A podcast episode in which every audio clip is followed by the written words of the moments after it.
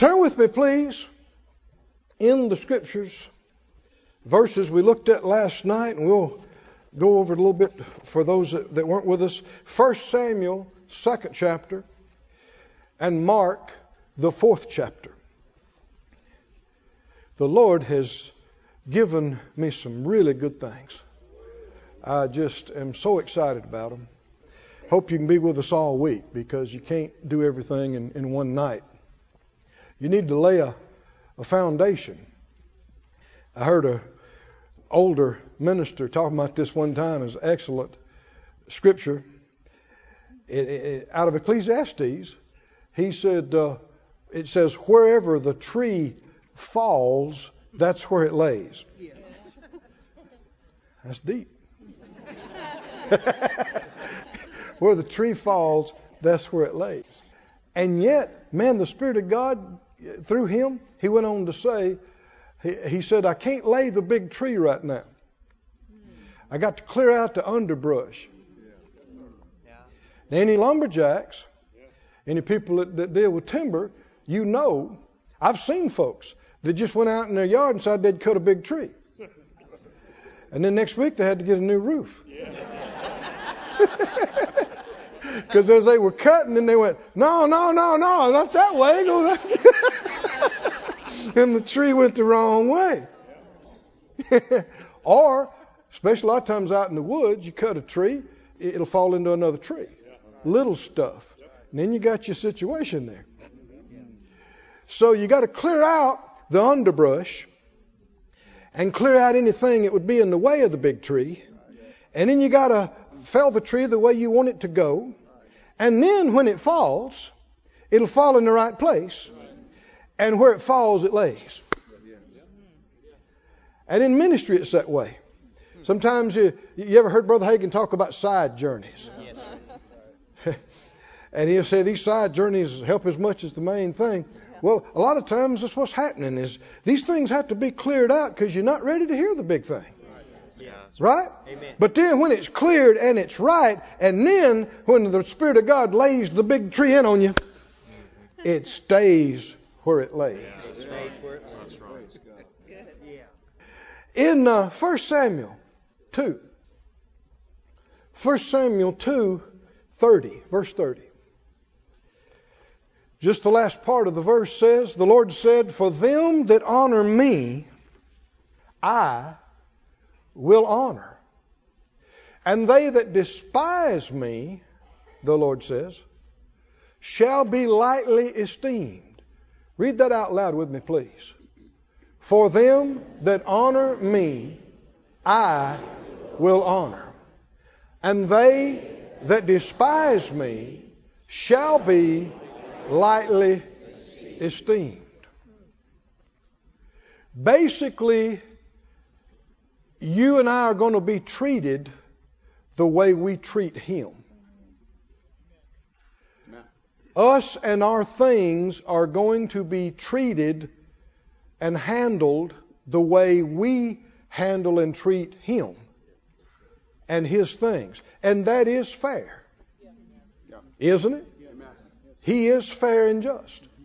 Some folks, bless their hearts, they, they're confused about some things.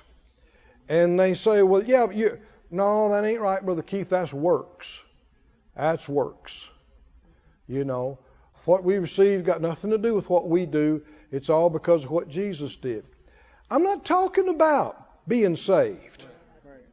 I'm not talking about being righteous with God. I'm not talking about being accepted of Him. We're talking about stewardship. What you get to handle of His holy things. And people have mixed all this up together. Selah. people have mixed all this up together. No, when it comes to being born again, that's all Him. Right? That's all Him. When it comes to us being accepted before God, that's all based on what He's done. But there's more to this life and walk than being saved and acceptable in His sight. He is our Father, God, and He's training us to rule and reign with Him throughout the ages. And we are right now qualifying. Everybody say qualifying. qualifying. We are qualifying. The Bible talks much, Jesus talked a lot about. Uh, the Spirit of God through Paul talked a lot about reward. Yeah, that's right. A lot about reward. And it is not, God's kingdom is not socialist. It is not everybody gets the same. It's not. That wouldn't be fair. No. If you laid around and goofed off your whole life and didn't even try, and this other guy worked real hard and gave God his all, mm-hmm. and y'all get the same. That ain't fair. No. It's not about being saved. Is, there, is everybody listening? Yeah. We're not talking about being saved. We're talking about stewardship, the handling of God's holy things. And the way He does it is that if you're faithful with the little, you get to handle more. Hallelujah. If you show honor and respect with the little, you, and the word honor, like we talked about last night, the word honor, it means to be heavy, it means to make weighty. Heavy and weighty. And these terms have to do with value and worth. You see, the word, the same word uh, translated honor uh, is translated glory. And it has to do with God's worth. His things are worth more than any other things. Are they? His, the blood of the Lamb is precious. Anybody remember? Precious. His holy word is precious. When I say precious, I don't mean some goofy religious term that somebody uses. Oh, that's precious. No. No. Precious means extremely expensive, very, very valuable. The Bible said we could not be bought with silver and gold. There's not enough silver and gold. How, how, much? The psalmist talks about the price of a soul. It ceases forever. There's not enough gold and platinum on this planet to buy one soul. But there was one thing. One thing. And only one thing that was valuable enough to purchase not just one, but all. Oh, how valuable is the blood of the Lamb? We really don't know. But we can be thankful, can't we? And we can honor it. It should bother you when you hear people slighting the things of God and blaspheming God and His things and treating them with contempt. It should bother you. Don't get calloused to it. I'm getting ahead of myself a little bit, but uh, several practical ways that you show honor. And one of them is how you talk about things or how you refer to them. And that's with people. I know some people, God, His things, how you talk about it, how you refer to them. Some years ago, I was out in ministry and a fellow came by. He was a fellow Rhema grad from years back. And, and he said, uh, Hey, Brother Keith, how things are going? He said, How's the old man? I felt almost like he slapped me. The old man. About Brother Hagin. How's the old man? That's not good. That's not good.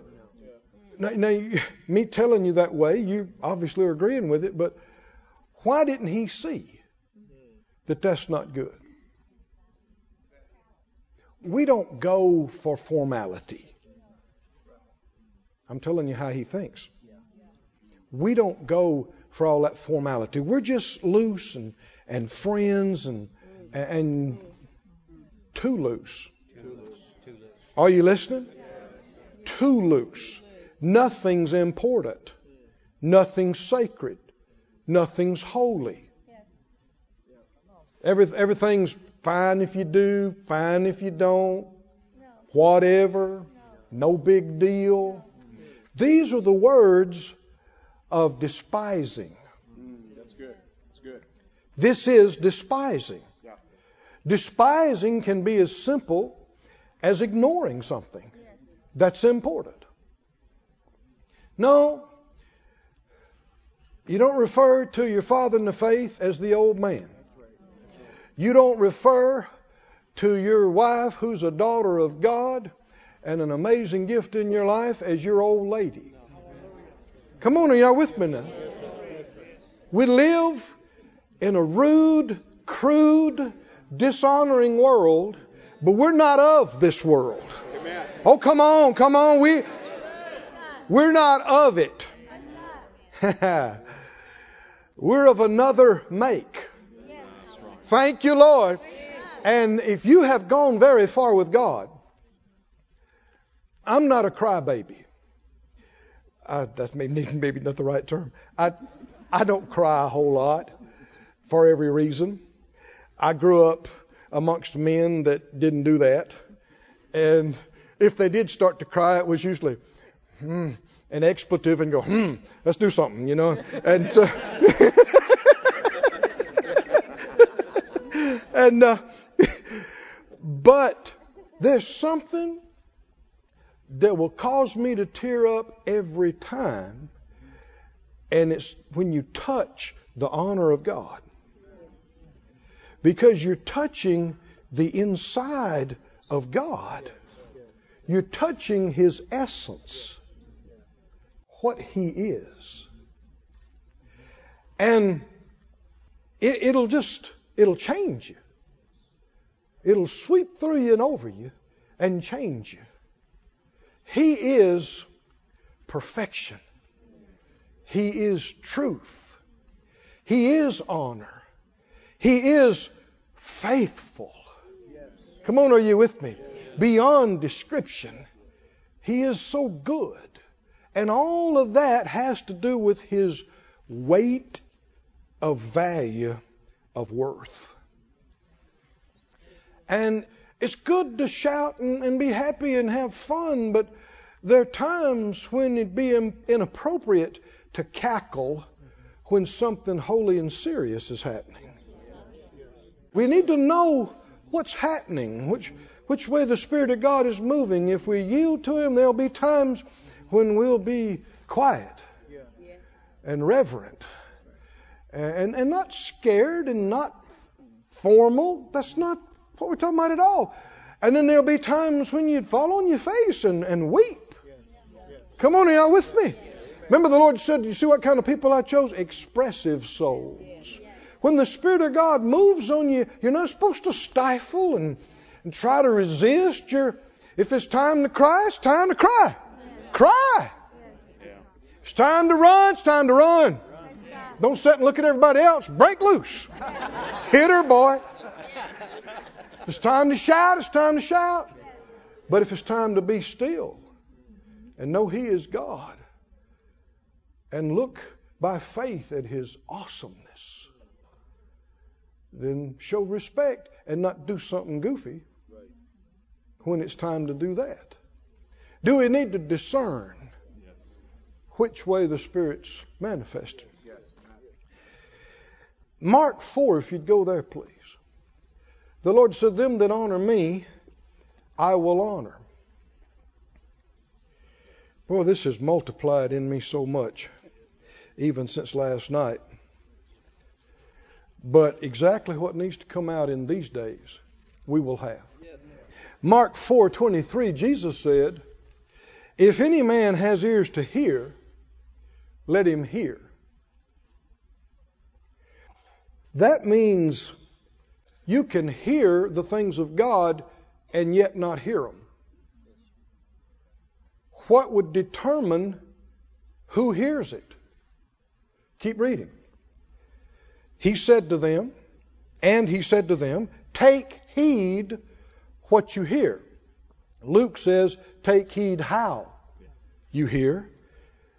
What is he talking about? With what measure you mete, it shall be measured to you. He's still talking about hearing. How do you have ears to hear? What does it mean how you mete? Well, it's the same word for measure. It's how you measure up what you're hearing. Is it important? Is it unimportant? Is it a big deal? Is it no big deal?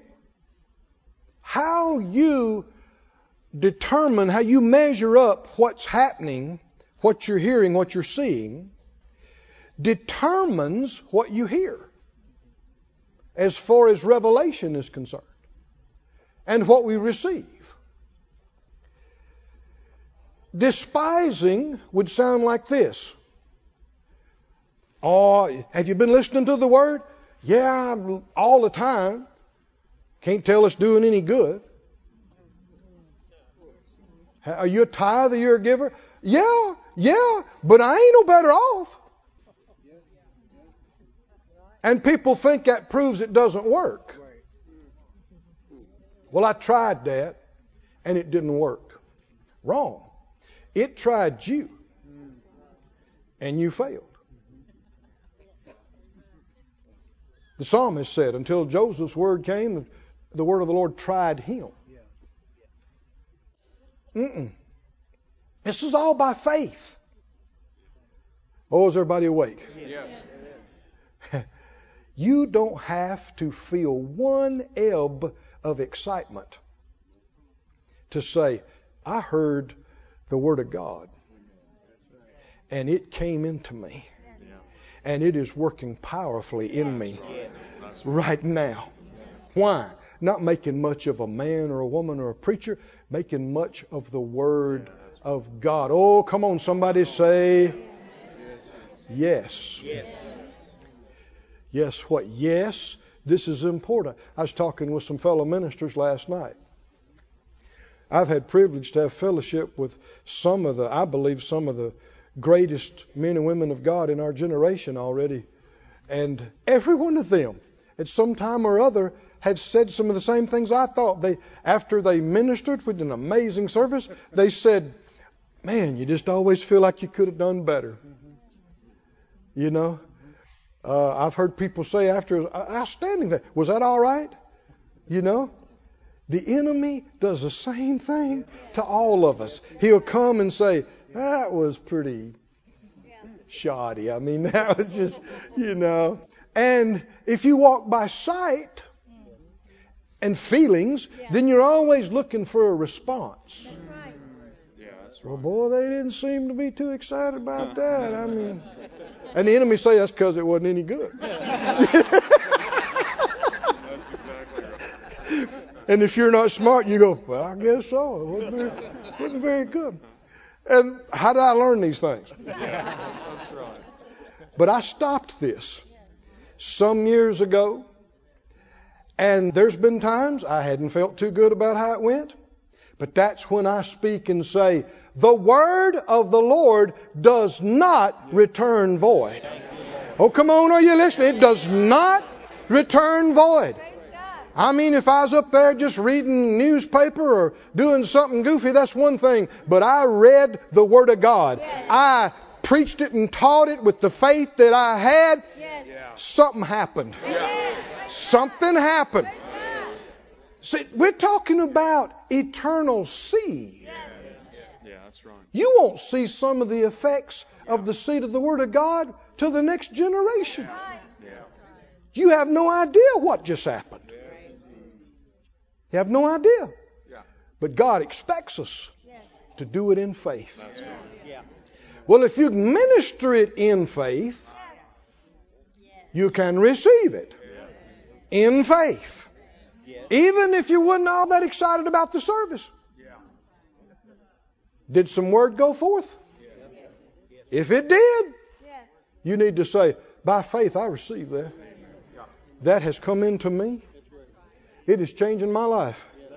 And the measure you mete to it will be the measure you receive from it. Yeah, that's good. That's another way of saying if you honor Him, He's going to honor you. Oh, come on, do you? Are you with me on this? Oh, somebody say, Glory to God. Glory to God. The devil is the despiser. Turn with me over to Mark 7 while I'm talking about this. Mark 7. The devil is the despiser, he is the belittler. He, he's always trying to diminish things. Why? He's the mocker. He's the blasphemer. Oh, that's nothing. That means nothing. And that's why people talk the way they do. Oh, I'm, I'm not important. Oh, I don't know much. Oh, I hadn't done anything. That's not humility. I said, that's not humility.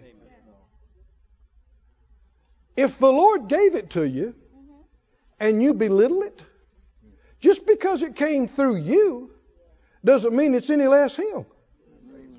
And you're belittling something He said and did because it came through you as a vessel. Paul said, I magnify mine office. Is he making a big deal out of himself? No. He didn't call himself. He didn't anoint himself. It sounds like pride to some folks, but it's a revelation. Our folks have heard me say, You are receiving some of the best ministry on the planet. Amen. Amen. Amen. Praise God. Amen. God is giving us some of the best word and revelation and manifestation of God on the planet, anywhere. You say, well, you sure think a lot of yourself. It doesn't have to do with that. See, that's a misunderstanding. If He's given it to us, I'm not thinking it up. Phyllis or Dave or whoever, we're not inventing it, fabricating it. And if He did give it to us, what's the key to us getting more? Somebody got it right then. If He did give it to us, if it's Him, if I make light of it, That's right. Yeah. we need to distinguish between the cup and what's in the cup. Okay. Praise God. you know, our country has uh, experienced some turmoil because of racism recently. And Phyllis has got two little dogs. She's got a white dog and a black dog. and they are great little dogs. But I don't think the white one knows he's white. I don't think the black one knows she's black. And we were sitting on the porch the other day, and they were sitting beside me, and I looked down, and I thought, black and white. And I told Phyllis, I said, and that's all the difference it is between us. People say, oh, there's a difference between black and white. No, culture. Skin color is zero difference. It don't make any difference than hair color or eye color. Everything else is learned behavior. Come on now. That's good. None of it's junk. But you got people all messed up. I don't drink from white cups. you want to say, well, stay thirsty then. I don't drink from black cups. The cup is just the container. Come on now. Preach. Come on, are you with me? Yeah, yeah, yeah. God's got all kind of different color cups. That's not the thing. Paul talked about that. He said, Apollos and me, who are we? We we just vessels that you receive through. It's God that gives the increase. It's not the cup, it's what's in the cup. Yeah. And I know y'all all agree with this, but this goes further than race. Yeah. Come on. It's all kind of, you know, I don't receive through Methodist cups.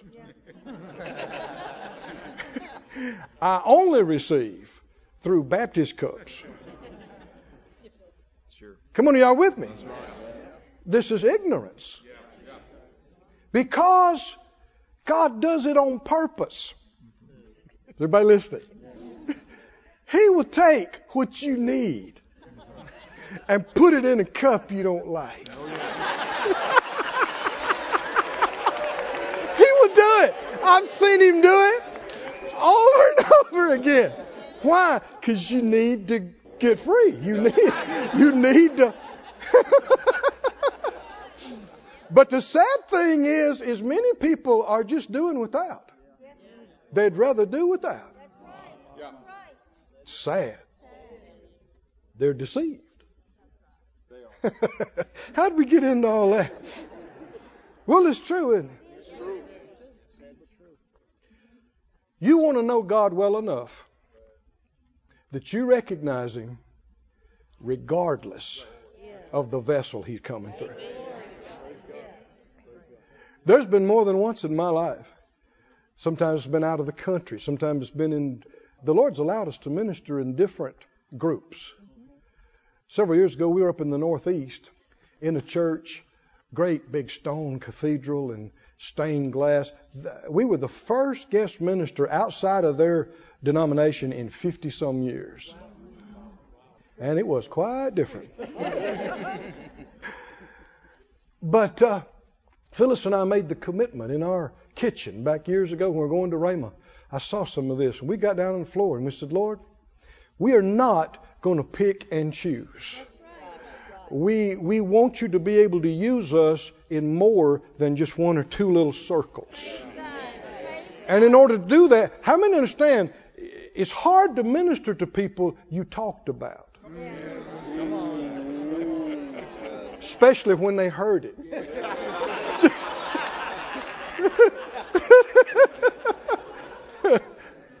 Don't make fun of other denominations.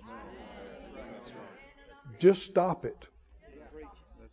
I don't care if you grew up in it.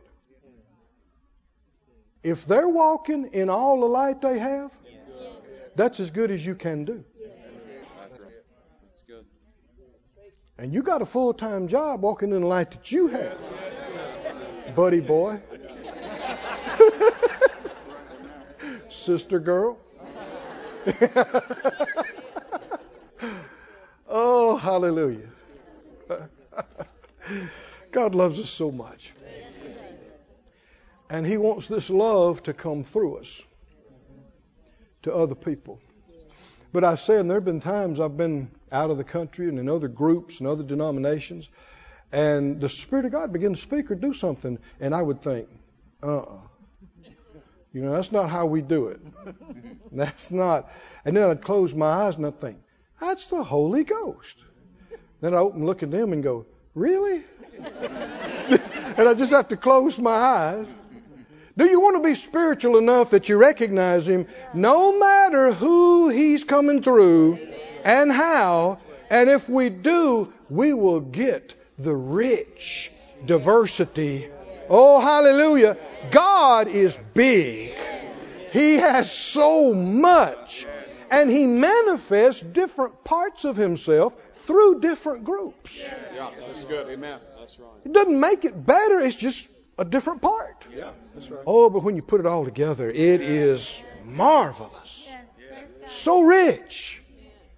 Don't deny yourself. Don't deprive yourself of the richness of God. You don't have to pick. Amen. Huh? Go to 1 Corinthians 3. 1 Corinthians 3 and verse 21. 1 Corinthians 3:21. He said, "Therefore, let no man glory in men." We're still talking about the same thing. Glory, honor. For all things are yours. Come on, say it out loud. All things are yours. Keep reading. Now, what things he talking about? He's talking specifically about ministry and people. Because if you read earlier in the chapter, there was division. Back up to the third verse, he said, You're carnal. Sometimes you just need to say it plain.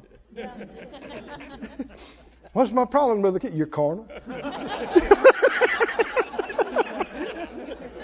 For whereas there is envy and strife and divisions, so what's wrong with the problems in our country?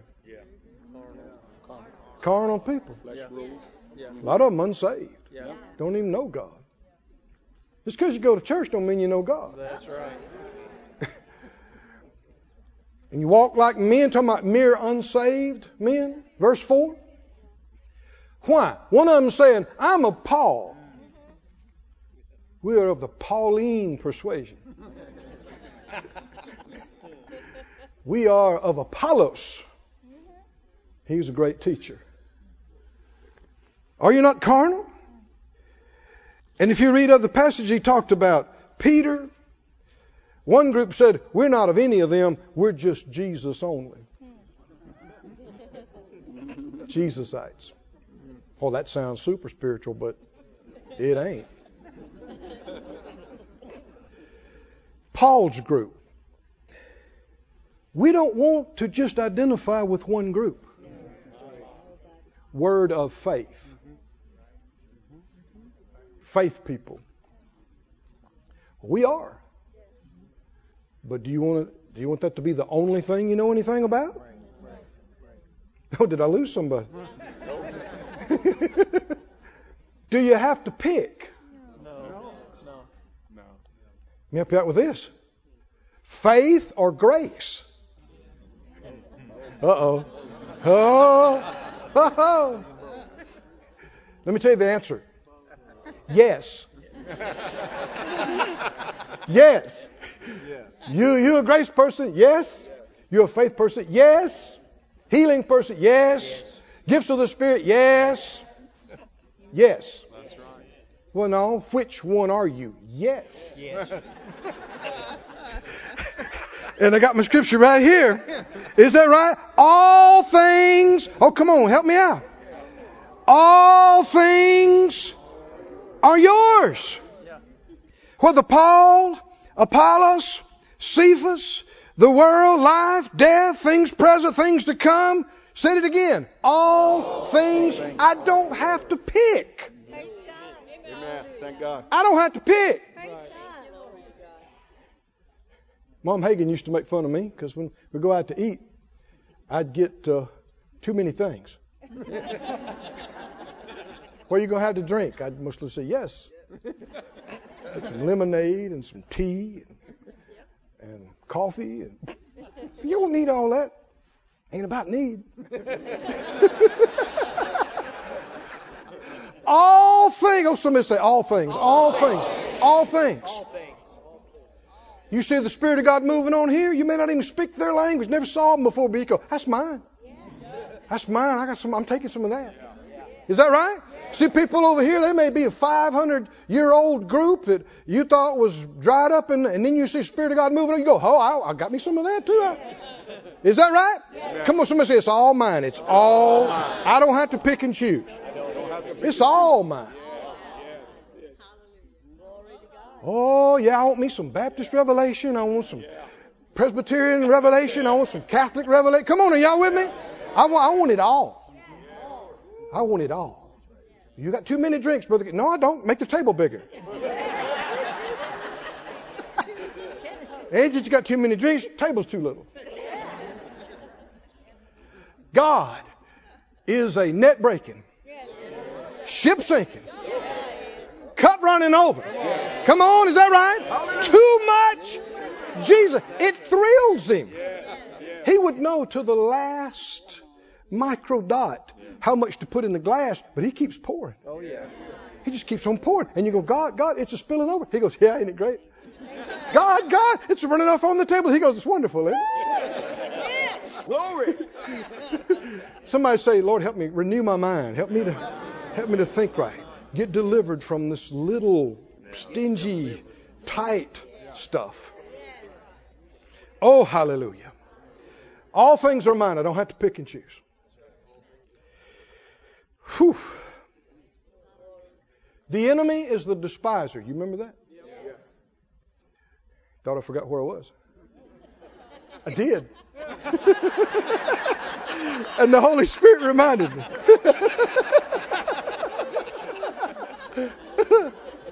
but if you don't say that, you just stay smooth and cool. You know? But the devil is the despiser, and he is because he genuinely hates God, and he hates us, and he hates all these things. But it's more than that. Mm. There's strategy involved. Yeah, that's right. That's good. And the Lord gave me this phrase if you diminish the place of something, then you weaken its power. If the enemy can get you to belittle something, then its power and effect in your life is taken away. Because the measure of power and result is tied directly to your measure of honor and respect that you give it. So if you treat it like nothing, that's what you'll get out of it. Is nothing, and this is why the enemy is continuously trying to get us to belittle, downplay, despise, diminish.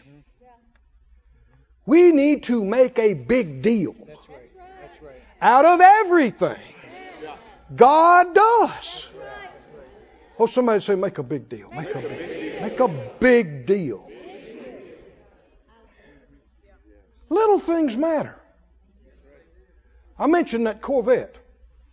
I had I always enjoyed sports cars. I always wanted a Corvette. And several years after Phyllis and I married, we got one. And went in debt for it, and the payment was high, and the insurance was high. And the Lord began to talk to me about putting Him first and tithing and, and giving properly. And I realized I've already made commitments that's cutting into my giving. Yes.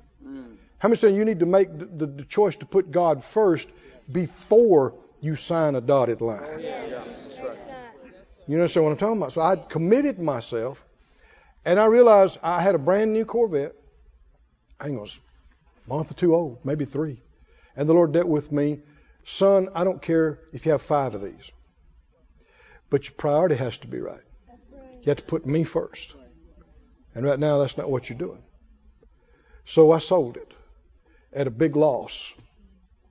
And I rode with Phyllis for a year and a half. She was kind enough to let me ride along. And it was good for me. I learned some things. But at the end of that time, we bought a used Corvette, that yellow one, and it was right. We, our priorities were right. We were tithing, we were giving, we were sowing to ministries like we'd had on our heart, and this was not out of its place. And uh, thank you, Lord. um,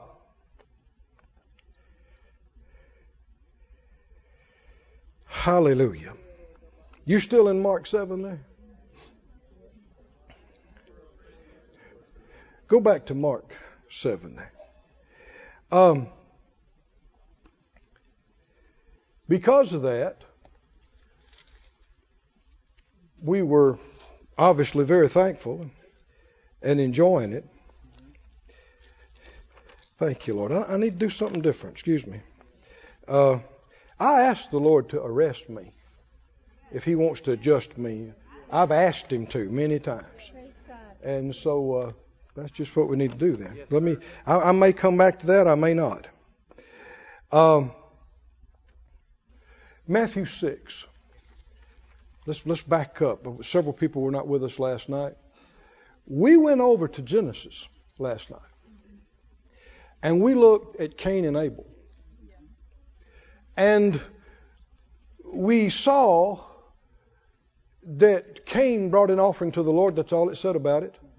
And the Lord did not Scripture said he did not respect Cain's offering.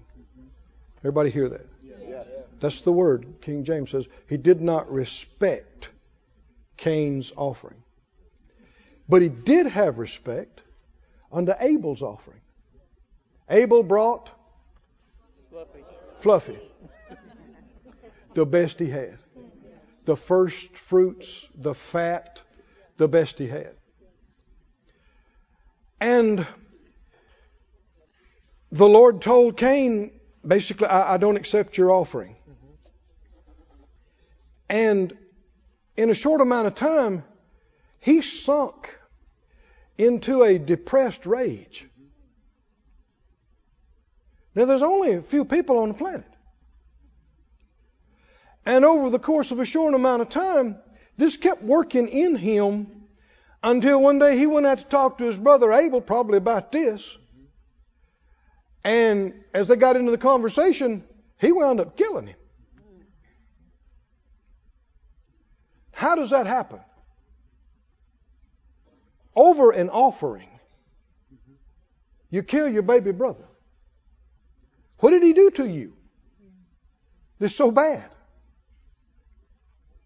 I'd mentioned to you that when Phyllis and I first found out about prosperity and God's will being abundance and sowing and reaping, we're so thrilled, still are, and begin to sow seed and begin to believe God, and begin to get a few things and come out of debt and lack and that kind of thing. But immediately, almost, you ran into people who were just violently opposed to the so called prosperity gospel. Have you bumped into any of them? I mean, just think a preacher with a big house, much less an airplane, be about as low as you can go. But me believing something different than you do does not make me a crook. That's right. That's right. Amen. Amen. That airplane. We didn't receive money for orphanages and buy an airplane with it. People gave money for the airplane. That's right. Amen. If we'd have spent it on orphanages, it would have been illegal and dishonest. Amen. Come on now. Y'all with me? Yes. We're gonna get into some things before this is over with. Are you? Are you ready? We we're clearing out some underbrush. Y'all, y'all, y'all with me? We getting ready to lay the big tree. Let it fall. Is this an issue? Not not just among the world, but fellow Christians, church people. Is that right? Ministers. Oh man, you you want to see people get bent out of shape? You start talking about prosperity and God in the same sentence. And oh man. And invariably, people going to bring up the poor. The poor. You got your place? Where, where are you in your place there? Matthew 6. Yeah. That's just right. Verse 21. The scripture says, Where your treasure is, there will your heart be also. Is that a truth? The uh, New Living says, Wherever your treasure is, there the desires of your heart will also be. Today's English version says, For your heart will always be where your riches are. I was confounded as to why people were so intensely angry about talking about God blessing you with a car or a, a house or a, these kind of things or sowing big offerings. And why? It's not their money. What do they care? They don't even go to church there. Some of them don't even believe in God.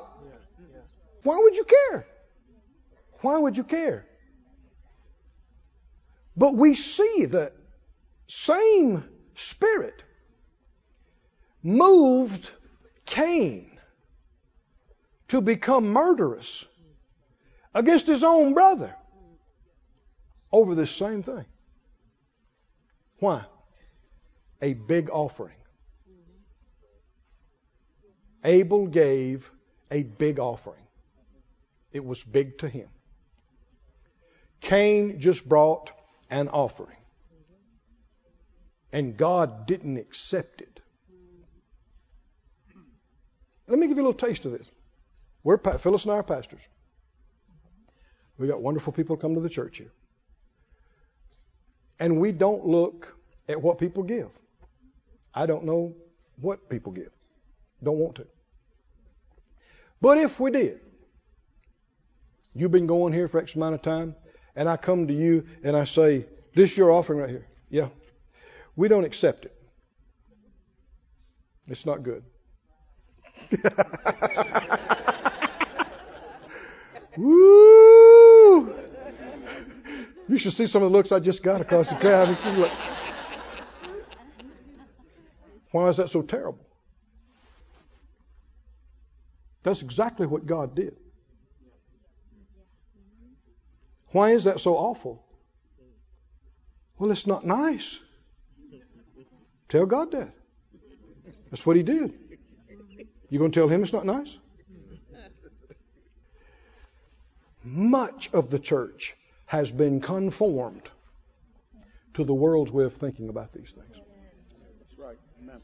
You just treat everybody like it's wonderful. Whatever you're doing is wonderful. If you're not doing, it's wonderful. You know, I know you're a millionaire, but you, you put three dollars in. Bless your heart. Good. Actually, uh-uh. It ain't good. Why didn't the Lord respect nor accept Cain's offering? Because Cain didn't respect it himself. Exactly. Exactly. This has nothing to do with money. There was no U.S. dollars. Genesis 3. There was no currency at all. There was no credit cards or paper or, or coins. This has nothing to do with money. Tithing is not about money. That's right. Right. It's not about money. People have made it about money. Mm-hmm. Oh, they're just trying to get my money. Well, if they really are, leave. But don't sit around and gripe. Find somewhere that's honest and get in there and tithe Praise God. Amen. and give. Yeah. Well, I can't find anybody. Excuses. Excuses. Oh my God. It ain't that you can't find anybody. Yeah. It's that you don't want to. That's right. Amen. Yeah. Come on now. You will always, if that's in your mind, you will always find some reason why they don't qualify. Oh my. But the bottom line is you always wind up not doing anything. Uh-oh. And that's not okay. That's right. Cain killed Abel for the same reason they killed Jesus. You might say, what? Yeah. Same reason. The Lord said, He said, they hate me. In John, He said, they hate me because I testify of them that their works are evil. That's why Cain got so mad, is because God told him his offering was not good. Abel's was good, and his was not good. Yeah. And it had nothing to do with amount. That's right. Amen. It had to do with the heart. Where your treasure is, that's where your heart is. And Abel did the best he knew how to do. And come on now. When he brought Fluffy to God, God didn't go, oh wow, it's a sheep. I've been wanting me a sheep. Come on, y'all with me? Look at that. It's a sheep. He created sheep. Cattle on a thousand hills his. You know, he said in the Psalms, he said, if I was hungry, I wouldn't tell you about it. If he wanted a sheep, he'd just get him a sheep or a million sheep. So it's not, oh, wow, it's a sheep. The value of the seed, the offering in these kind of things, is determined by its value to the giver. By its value to the giver. Why didn't God accept Cain's offering? Why didn't he respect it? Because Cain himself didn't respect it. Didn't have to do. People have tried to make it all kind of stuff. But it's it's about honor. Tithing's not about money. It's about acknowledging who your source is. That's right. Yes. It's about bringing the first part and the best with tithes and first fruits and offerings and saying, God, I wouldn't have anything if it wasn't for you. I wouldn't be alive. Wouldn't have had health and strength to do anything. Wouldn't have had any opportunities, no matter how hard I worked or what deal I tried to do. It wouldn't have come together. It wouldn't have worked. You have blessed me. Yes. Amen. And so I gladly bring the tithe to you and offerings to you. Hallelujah. Hallelujah. Knowing there's a lot more where this came from. And if you if, if that's your heart, you're not just going through a routine, but if that's your heart, not only have you honored him, what comes after you honoring him? Come on, come on, come on. It allows him access. Mm. The act of honor allows access. Anybody remember Malachi 3? Yes. Bring all the tithes in the storehouse. Prove me now herewith. If I want to open the windows, that's open. That's access. Open the windows of heaven. Pour you out blessings there won't be room enough to receive. And I'll rebuke the devourer for your sake. Do you want God in your business? This is how it works.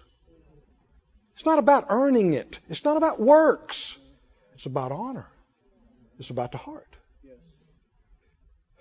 In 1 Chronicles 21, you don't have to turn there, but put it up on the screen. 1 Chronicles 21 and, and 21. A judgment in this passage is coming on Israel. David has made some mistakes, and others have too. And the Lord showed him what to do, and that he needed to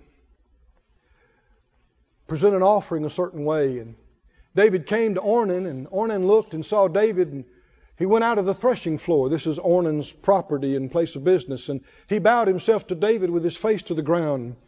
David said to Ornan, now let, us just stop right here. What, what did Ornan do? Showed respect. Showed respect. Another part of respect has to do with place. Acknowledging the place God has given people. You may not be able to respect everything a person in a place does and says, but you must respect the place, or you disrespect God, who put them in the place. And if you think they don't deserve it, He put them in, He can take them out. But don't touch God's anointed. Yeah. That's right. David knew this, didn't he? Yes. He did. Where Saul, Saul was a demon possessed man at that point in his life. David said, I won't touch him. Yeah. Called him God's anointed. Yeah. He wasn't looking and acting like God's anointed. But if God ever chose somebody hmm. and ever used them and ever anointed them, that should be big in your eyes. Yes. No matter what's going on right now, you remember God picked them. He picked them. He, he used them. He chose them. Show respect. Somebody say, show respect. Show respect. So he did, and David said to Ornan, he said, Grant me the place of this threshing floor that I may build an altar therein to the Lord, and you grant it me for full price. This is no negotiation. Would you please sell it to me? I want to pay you full price for this piece of land and this stuff right here. That the plague may be stayed from the people. Ornan said to David, Take it to you. Let my lord the king do what's good in his eyes. Lo, I give you the oxen for the burnt offerings and the threshing instruments for wood, the wheat for the meat offering. I give it all. I'm no sir, I'm giving it to you. Everybody say respect, respect, respect. And you might say, well, great, this just saved us thousands of dollars here, man. I mean, this is the Lord. Mm-mm. Mm-mm. You should not receive all offerings. Verse 24. King David said to Ornan, No. Everybody say no. no. But I will verily buy it for the full price. Why? For I will not take that which is yours for the Lord, nor offer burnt offerings without cost. Another place it says, which cost me nothing. So David gave to Ornan for the place 600 shekels of gold by weight. He paid top dollar and then some, I guess. Why? Because he knew. David knew God. And anybody that knows God knows God is honor. That's who he is. That's what he is. That's his nature. That's his character. And he knew this inside. If it doesn't mean anything to me, it don't cost me anything. It won't mean anything when I give it to him. Right. Come on, can you see this? God, God's not going to say, "Oh, I've always been wanting a threshing floor and some oxen." You can't impress God with a big check. And He's not going to despise a little check. Right. It's not about the amount. It's not, come on, somebody say, it's not about the money. It's not about the money. It's never been about the money. People have made it about the money, but it ain't about the money. Tell me what it's about. What's it about? It's about the heart. And if it doesn't mean anything to you, it doesn't mean anything to Him. I don't care if it's $5 million check. Amen. And on the other end, if it's two mites. Is that right? Less than two cents. The Lord thought enough about it. He got up, publicly announced it. Is that right? Yes, Talked about it, had it recorded yes. for generations to come. Certainly wasn't about the amount. What made it precious? The value of the gift to God yes.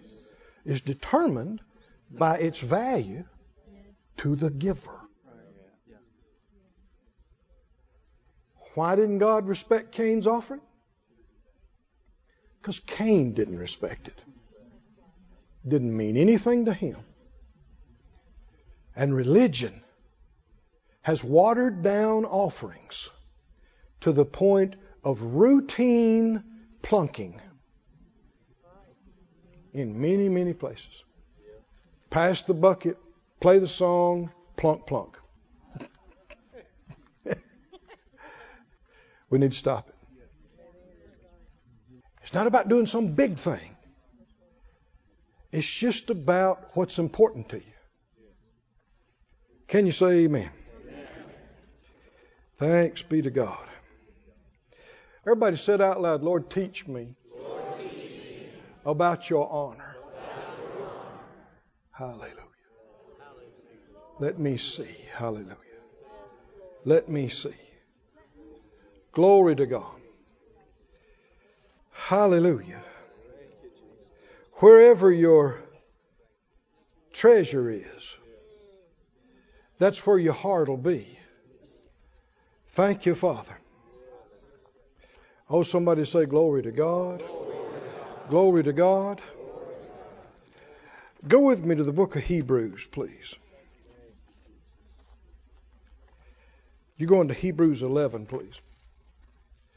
The Master said, The world hates me. This is John 7 7.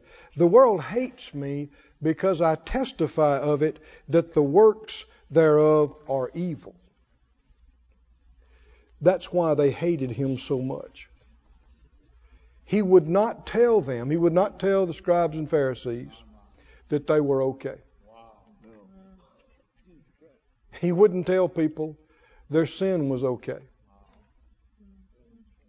Now, he didn't judge them, he didn't hate them, but nor would he tell them it was okay. He uh, would not confirm deception. Is that right? Right. And, uh, you know, I've had people adamantly say it, and I've heard them say it on talk shows and everything else. Jesus taught love and acceptance. Adamant about it. And usually they're talking about accepting some kind of ungodly something. Well, you, you have to love everybody. I'll agree with that. And accept them the way they are. No. You shouldn't accept you the way you are. You need to change. Honey. People say, well, the Lord loves me just the way I am. Said who? Said who? He loves you right now. He loves you no matter what. But don't assume He loves all your goofy ways.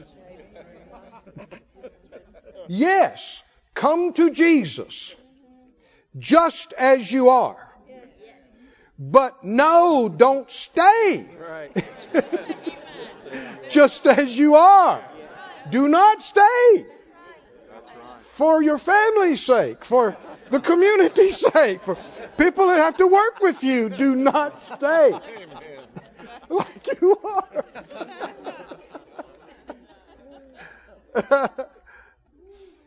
and and I, I heard that one time on a talk show, and and uh, the it was actually pastors on an international talk show, and and the host of the show was saying, now, now Jesus taught, and you know they probably didn't even believe in God, but Jesus taught love and acceptance, and the pastors nodded, yeah, yeah, that's right, and the Lord spoke to me and said, no, I didn't, no, I did not.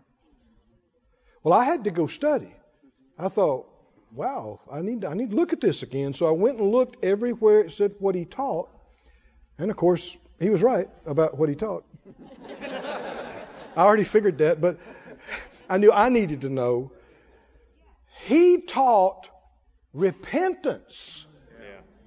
which is a whole lot different from acceptance. He taught repentance, and he preached the kingdom of God. Hallelujah. Kingdom of God. Don't let unbelievers tell you who Jesus is. Don't don't let ungodly folks tell you what Jesus taught. And they can't find one scripture to, to save them. We need to be much stronger in what we know and what we believe. And you don't have to be mean. You don't have to be combative. You don't have to be abrasive. But you do need to be a pillar. Grounded. Rooted. Not think so, hope so, maybe so. No. Know what you know. And it'll have a wonderful effect on people around about you. Even though they don't like it, they can't get away from it. It- It'll stay with them after they leave you. You can smile and be nice. And they'll explain all their stuff to you, and you go, Do you understand? Do you understand? You go, Yeah, yeah, yeah. So you agree? No. it's not right.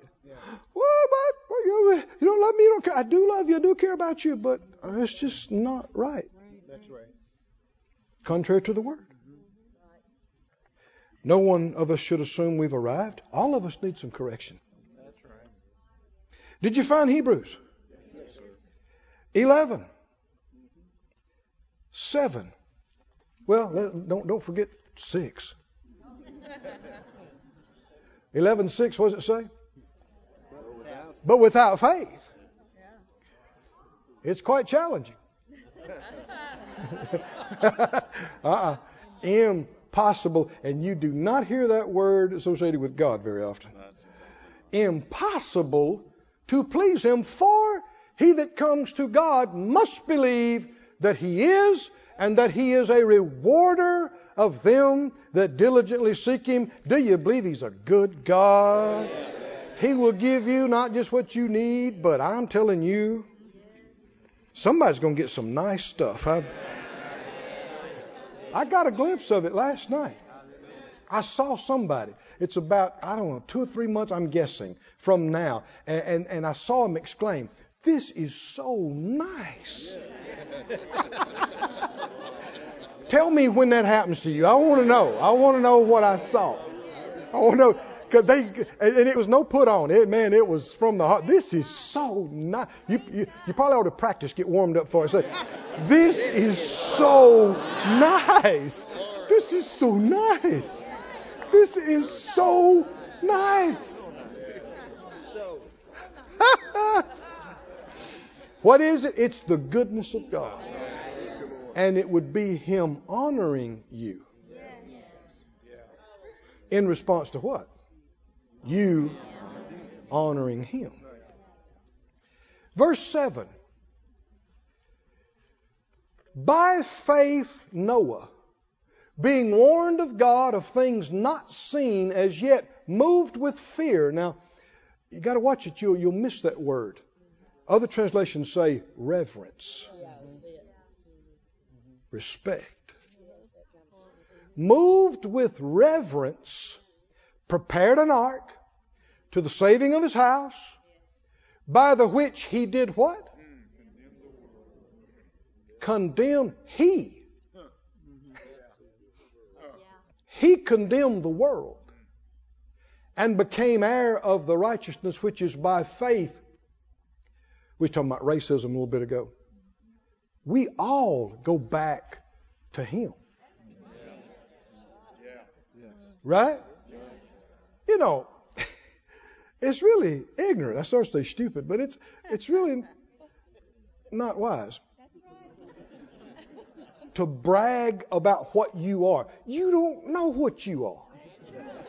I guarantee you, whatever you think you don't like, some of that's in you. Maybe a lot of it. it's just, mm. all of us go back to, to here. That's right. Right? All got the same grandpa. That's right. We can. Amen. Every one of us can, can, can. It's, it's hating yourself, is what it is. He, by his faith response and by his faith action, two big things it said happened. He condemned the world and he inherited. He became heir of the righteousness which is by faith. Let me read this to you from some other translations. The Amplified. Noah took heed and diligently and reverently constructed and prepared an ark. Th- This is a revelation. Everybody say diligently, Diligently, reverently. reverently. To Noah, the building of this ark was a holy assignment. In the middle of, you talk about a perverted world. The Bible said the whole earth was filled with violence. You think we got crime today? And the Lord said to me one time, He said, Where you live and the world you live in is nowhere near as bad as it's ever been. You talk about a world out of control. The earth was filled with violence. You talk killing, maiming, stealing, I mean, everywhere. It was just everywhere. And of course, you, if you got no respect for somebody's life, you sure not going to have respect for other stuff, lesser stuff. There's just there's no respect. There's no reverence for anything. But Noah found favor in the eyes of the Lord. There was still somebody that respected God. And when God gave him this assignment, it was holy to him. He did it reverently. He did it respectfully. And by this, his faith passed judgment and sentence on the world's unbelief. By contrast, the light exposed the darkness. Yeah, that's good. Yeah. Oh, come on, can you see this? Most folks in the world, they'd have said, nobody believes in that anymore. Nobody. And man, you, it'd be easy to believe because you could have traveled all over the known world and met who knows how many people and you wouldn't have found a one. Right. But it wasn't true. There was somebody Yeah, that's right. who loved God with all her heart, who respected God above every, above life itself, and who would do anything He told him to do. And his faith and reverence and obedience condemned the rest of the world. Abel's gift showed up Cain's lack of love. Mm-hmm. Oh, come on, can you see? Yeah. Yes. And his lack of respect. And when the light shows up, deficiency, Wow. you got a choice to make. You got a choice to make. Sometimes I've heard people say, you know, boy, the Holy Spirit really condemned me about some things. That is not true. The Holy Spirit will convict you. Another word for that is convince. He will show it to you in the most powerful, convincing way. But He's not condemning you. If in the light you see your error, your sin, your deficiency, then your own heart will condemn you. Yeah, that's good. That's, That's good. what First John says. Yeah. And if your heart condemns you not, then you have confidence toward God, and whatever you ask, you receive. But uh, in the light, you see what's wrong. You see what's short. And uh, your response then shows your heart. It shows who you really are. It showed who Cain really was. When Abel came and gave that great offering, and God received it, and let everybody know how happy he was with Fluffy, and then he let everybody know about Cain, no, I don't receive your offering, Cain. Now look, if you'll do good, I'll receive you. But if you don't, sin's at the door here. He has a choice in, in front of him, doesn't he? I mean, he has seen my love for God's not where it should be. This is why people get so mad about tithing. My my respect for God and my God being my priority is not where it should be. I've gotten busy with the world. I've gotten busy with, you know, golf and, and, and soccer and and house and this and that and and all the other, and I have let the things of God slip. Yeah. And I pay everything else before I even think about the church. I, I do all our hobbies and I buy Corvettes. And my giving's not where it needs to be. I'm talking about myself. Right. But when the Lord showed me that, well, I'll tell you exactly how He showed me. Phyllis and I got in trouble financially. We were behind month after month after month, and, and it was just getting worse. And this happened for a couple of years. And finally, one day I came in after work and fell across the bed, and I said, God, I know this is not you. I, this is not your will. Lack is not your will. Poverty, the strain and this pressure is not your will. Help me, please. I, I, in tears, I said, Help me, please. Show me what I'm not seeing. Remind me. Uh, whoever you can use to help me, send them to me, send me across their stuff, or help me.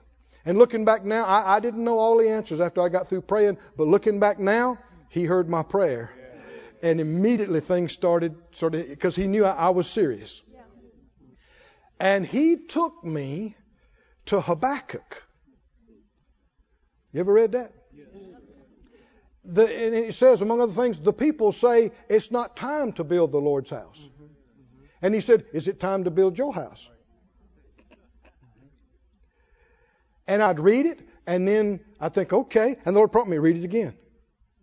I'd read it again. This happened for 20, 25 times. And I thought, Lord, what am I not seeing here? And finally, one day I saw it. It's just like big letters on top of the page Matthew 6:33. Seek ye first the kingdom of God and his righteousness, and all these things will be added to you. And the Lord said to me, He said, Son, you, like many of my people, you know this verse, you are not doing it. You are not practicing it. You've put other things first. Well, I got a decision to make, don't I? What am I going to do? I can either snuff at it, I can get hurt, I can get mad. Come on, can you see this? I can say, we left home and, and went into the ministry and, and we did that won't change the fact that you ain't doing Matthew six thirty three. Thank God by his grace I said, Yes, sir. Forgive me. That's changing. Phyllis and I talked about it, we prayed over it. We sold cars, we sold stuff, we stopped going out to eat. Come on, are y'all listening to me? And we, we didn't kind of sort of tithe, we tithed. The first 10 plus 1 was, uh, it was an offering. 11% came right off the top of everything that came into us, and we separated it from our stuff and put it in what we called God account. And that's His. You don't touch it, that's His. Come on, you with me? And the Lord dealt with us. We were supposed to support certain ministries that we had received so much from, and so we started sending them twenty dollars a month. I know that don't sound like much, but it was clockwork. Every month that twenty was there, and then it was fifty, and then it was a hundred. Come on, y'all, listening to me. Now it's thousands. Hallelujah! Somebody say glory to God. But that enabled God to turn things around for us. In just a little over a year, all kind of amazing things happened for us. We're in the best shape we had ever been in. Can you say glory to God? Why? Why? Wasn't because we're preachers. We're going under as preachers. These are not preacher verses. we had somebody tell us one time, well, if we had, had all the help y'all do, we'd be in good shape too. We didn't start with all this. When God adds to you, He's honoring you. In response to what? That you have honored Him. Oh, somebody say glory to God. When Cain saw, when he saw that, he had two ways he could go. Tell me the right way. Help me out. When Cain saw Abel, bring Fluffy up there it showed him up. Had nothing to do with money, had nothing to do with whose check was the biggest, nothing to do with that. It showed up his lack of love for God. It showed up his lack of respect for the Father. What could he have done? He could have said, I know better than this. What am I doing with this little junk here I got? I can I got so much better. Forgive me, Lord. He could have been inspired. Is that right? I'm coming up. But instead of that, he refused to accept the correction from God. It was the Almighty who told him personally, directly. So if people don't receive what God said through you, don't fall off your chair. I mean, they, they won't receive it directly from Him either. I know when Phyllis and I first camp meeting we went to, Tulsa, Oklahoma, man, we'd never seen it. I didn't know there was that many tongue talking people in the world. I looked around, saw 10,000 people in the Civic Center, and at different points they all stood up and spoke in tongues. I didn't speak in tongues yet. Phyllis did, but I didn't. I'd been tarrying for some. Yeah, you laugh now. It wasn't funny at the time. it was some time. you have you, you heard the story or not? I mean, Phyllis grew up Catholic.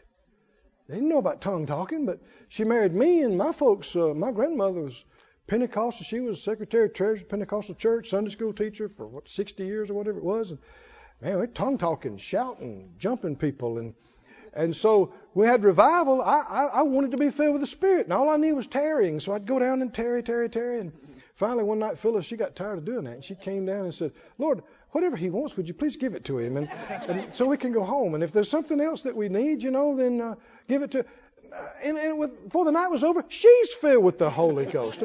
I thought, God, I'm Pentecostal. but still, by the time we went to camp meeting, I, I wasn't speaking in tongues yet. And when I saw all those people, I thought, glory to God, look at this. And then they had a special offering for Rhema. And Brother Fred and, and Betty Price came down and brought $50,000 check. I looked at that and I didn't get mad. Is anybody in here with me now? Do you know why I'm talking about all this?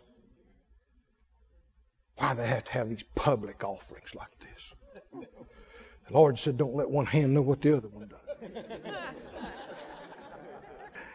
There's more than one kind of offering. He's talking about giving to the poor when he's talking about don't let one hand know what the other. There are Bible examples of public offerings where the amounts were announced and recorded. You can go read them right now. We call them whopper chunk. Why do people get mad about that, though? This is not a trick question. You should know by now. We've, we've covered script. Why? Why does that make people mad? It shows up their lack of love for God and their lack of respect for His things. That's why they get so mad. Because if they'd repent, they wouldn't have got mad. Right. Yeah. They'd have joined us. They'd have said, I'm going to do that too. Which is what Phyllis and I, we sat there, two little country kids with nothing. I mean, we were so country we got lost every night trying to go back to the hotel room. I'm not joking. We just, just and it, you know, we barely had enough money, gas money, to get home. And we sat there and we saw Brother Fred and Miss Betty Price. They went down there and brought that fifty thousand dollar offering. I looked at Phyllis, you looked at me. We said, one day. One day. Well, somebody say one day. One day. I didn't get mad at him. I didn't get mad at the offering because it went long. now you're laughing. What's the problem with all this? See? Why can't people feel like they can even talk about an offering? Is it okay to tell people their lack of love is acceptable? Mm-mm. No. Their failure to give God priority in their life is okay. Are we representing God when we either say it or imply it?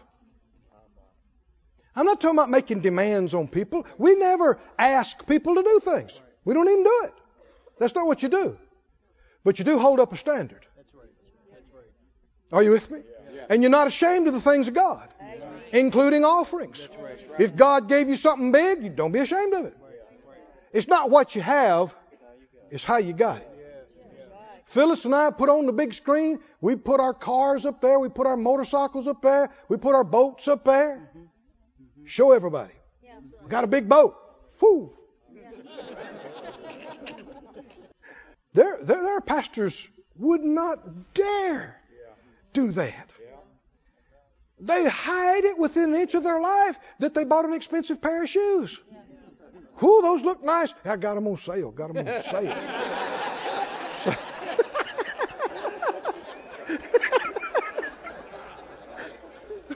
yeah, it was bargain. You keep just going to something else, you know. But it hurts the people. It leaves the impression that they're right. about despising the offerings of the Lord. Yeah, that's good. It leaves the impression that God doesn't want you to have expensive things and nice things. Right. It misrepresents God. And I know that's the last thing any man or woman of God want to do. It's not about the money. It's about the heart. Isn't it? Yes. It's about the heart. And with the honor comes the response from God. And it is without price. When I was a first year student at Rhema, we're believing for every tank of gas and every meal. And young man was speaking in the healing school one for a couple of weeks. And I was so blessed because of his ministry. He had graduated just a few years ago, and he, he was not very old either, but he was, man, God was using him. I was getting so much out of it. And the Lord dealt with me, go sow him your $5. It's all I had that week. I didn't want to do it because it's only $5. You know, little. And so I, I didn't do it the first day. And it came up again. Go, go sow him your five dollars. Of course, I'm I'm learning how to hear from God. Finally, I realized that's the Lord. I thought, I thought, Lord, can I just do it anonymously? You know, just the Lord dealt with me. I want you to go up to him, talk to him, sow him your five dollars. I thought, mm. see, it's part of what he's dealing with is my pride. Yeah. I need to give. This is where I am. Mm. I don't need to pretend, play games about where I am.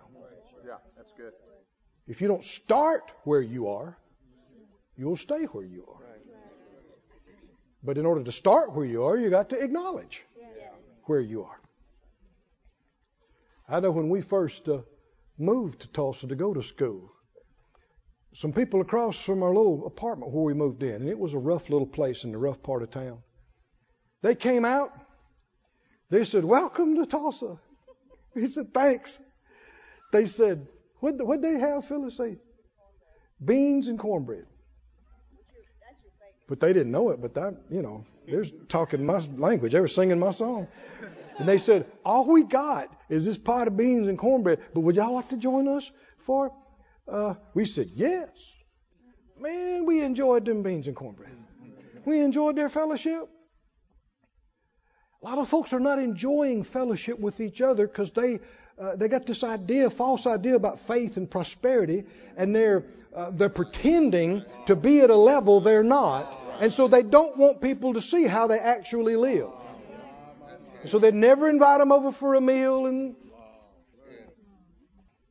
had a fellow tell me one time, bless his heart, he said, uh, "Would you and Miss Phyllis come and, and eat with us?" And and um, I don't always do that, but the Lord prompted, yeah, go. So I said, yeah. Then he came back the next day. He said, uh, uh, I'm sorry, but can I withdraw that invitation? I said, what? He said, well, my wife said, we got to buy all new furniture if you come. And we just, we can't buy all new furniture. I said, what? What? What? my granddad always used to say, such as it is, you welcome to it. you know, down south, especially that, you know, they had a three room, not three bedroom, three room house. Yeah. Folks pull up in the driveway with five kids. Somebody else come in with nine kids. And they said, y'all spend the night. What? Spend the night. Spend the night. And they did. Pallets everywhere. Stacked like cordwood. And had a great time. Had a great time. A person's life does not consist in the abundance of the things that they possess. That don't show you got faith. That don't mean that you're something big spiritual. But uh, I finally obeyed. I went up to that young man and had my five dollars. I kind of had it folded up where you couldn't see the number, you know. I know why you're laughing too, because you done the same. I said, uh, "Sitting up here, brother Jerome." And uh, I came, stand, stand right over here. Face me, please. I came over to him and uh, I said, uh, I said, brother, I called his name. I said, uh, man, the, the Lord has blessed I mean, so much through your ministry. I wanted to sow this seed into you. He reached out his hand. When I touched his hand, the Spirit of God fell on us. I looked at him. He looked at me. Tears rolled down our face. He said, Glory. I said, Ooh. and we stood there and we laughed and we cried and we shouted. You talk about a $5 blessing. It had nothing to do. Oh, come on, everybody. It had nothing to do with $5. That was all I had. But what I had, what I did express was some respect, some honor, best I could at the time, some love, some respect. It's precious to God. I said it's precious to God. He received it like it was what I was giving, and God honored us with His presence. Oh, come on, His presence just came right on us. Oh, can you say glory to God? Hallelujah. Hallelujah. Oh, come on, lift up your hands, just praise Him. Some Lord, we worship you. Oh, how we worship you. We give you glory. We give you honor. We praise your holy name. You Just stand up on your feet. Lift up your hands. Lord, we worship you. Lord, we praise you and, and give you glory.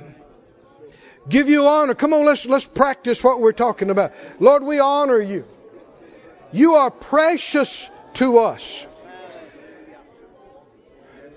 Worthy. Oh, say that word. Worthy. Lord, we call you worthy.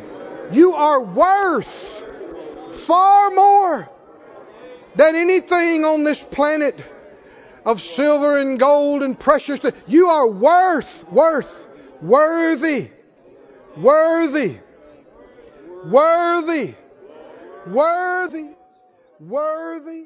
Oh, hallelujah. This ministry has been brought to you today free of charge by the partners of Moore Life Ministries and Faith Life Church. If you would like to help send this word to others at no charge, you can become a word sender today. For more information, visit our website at moorelife.org.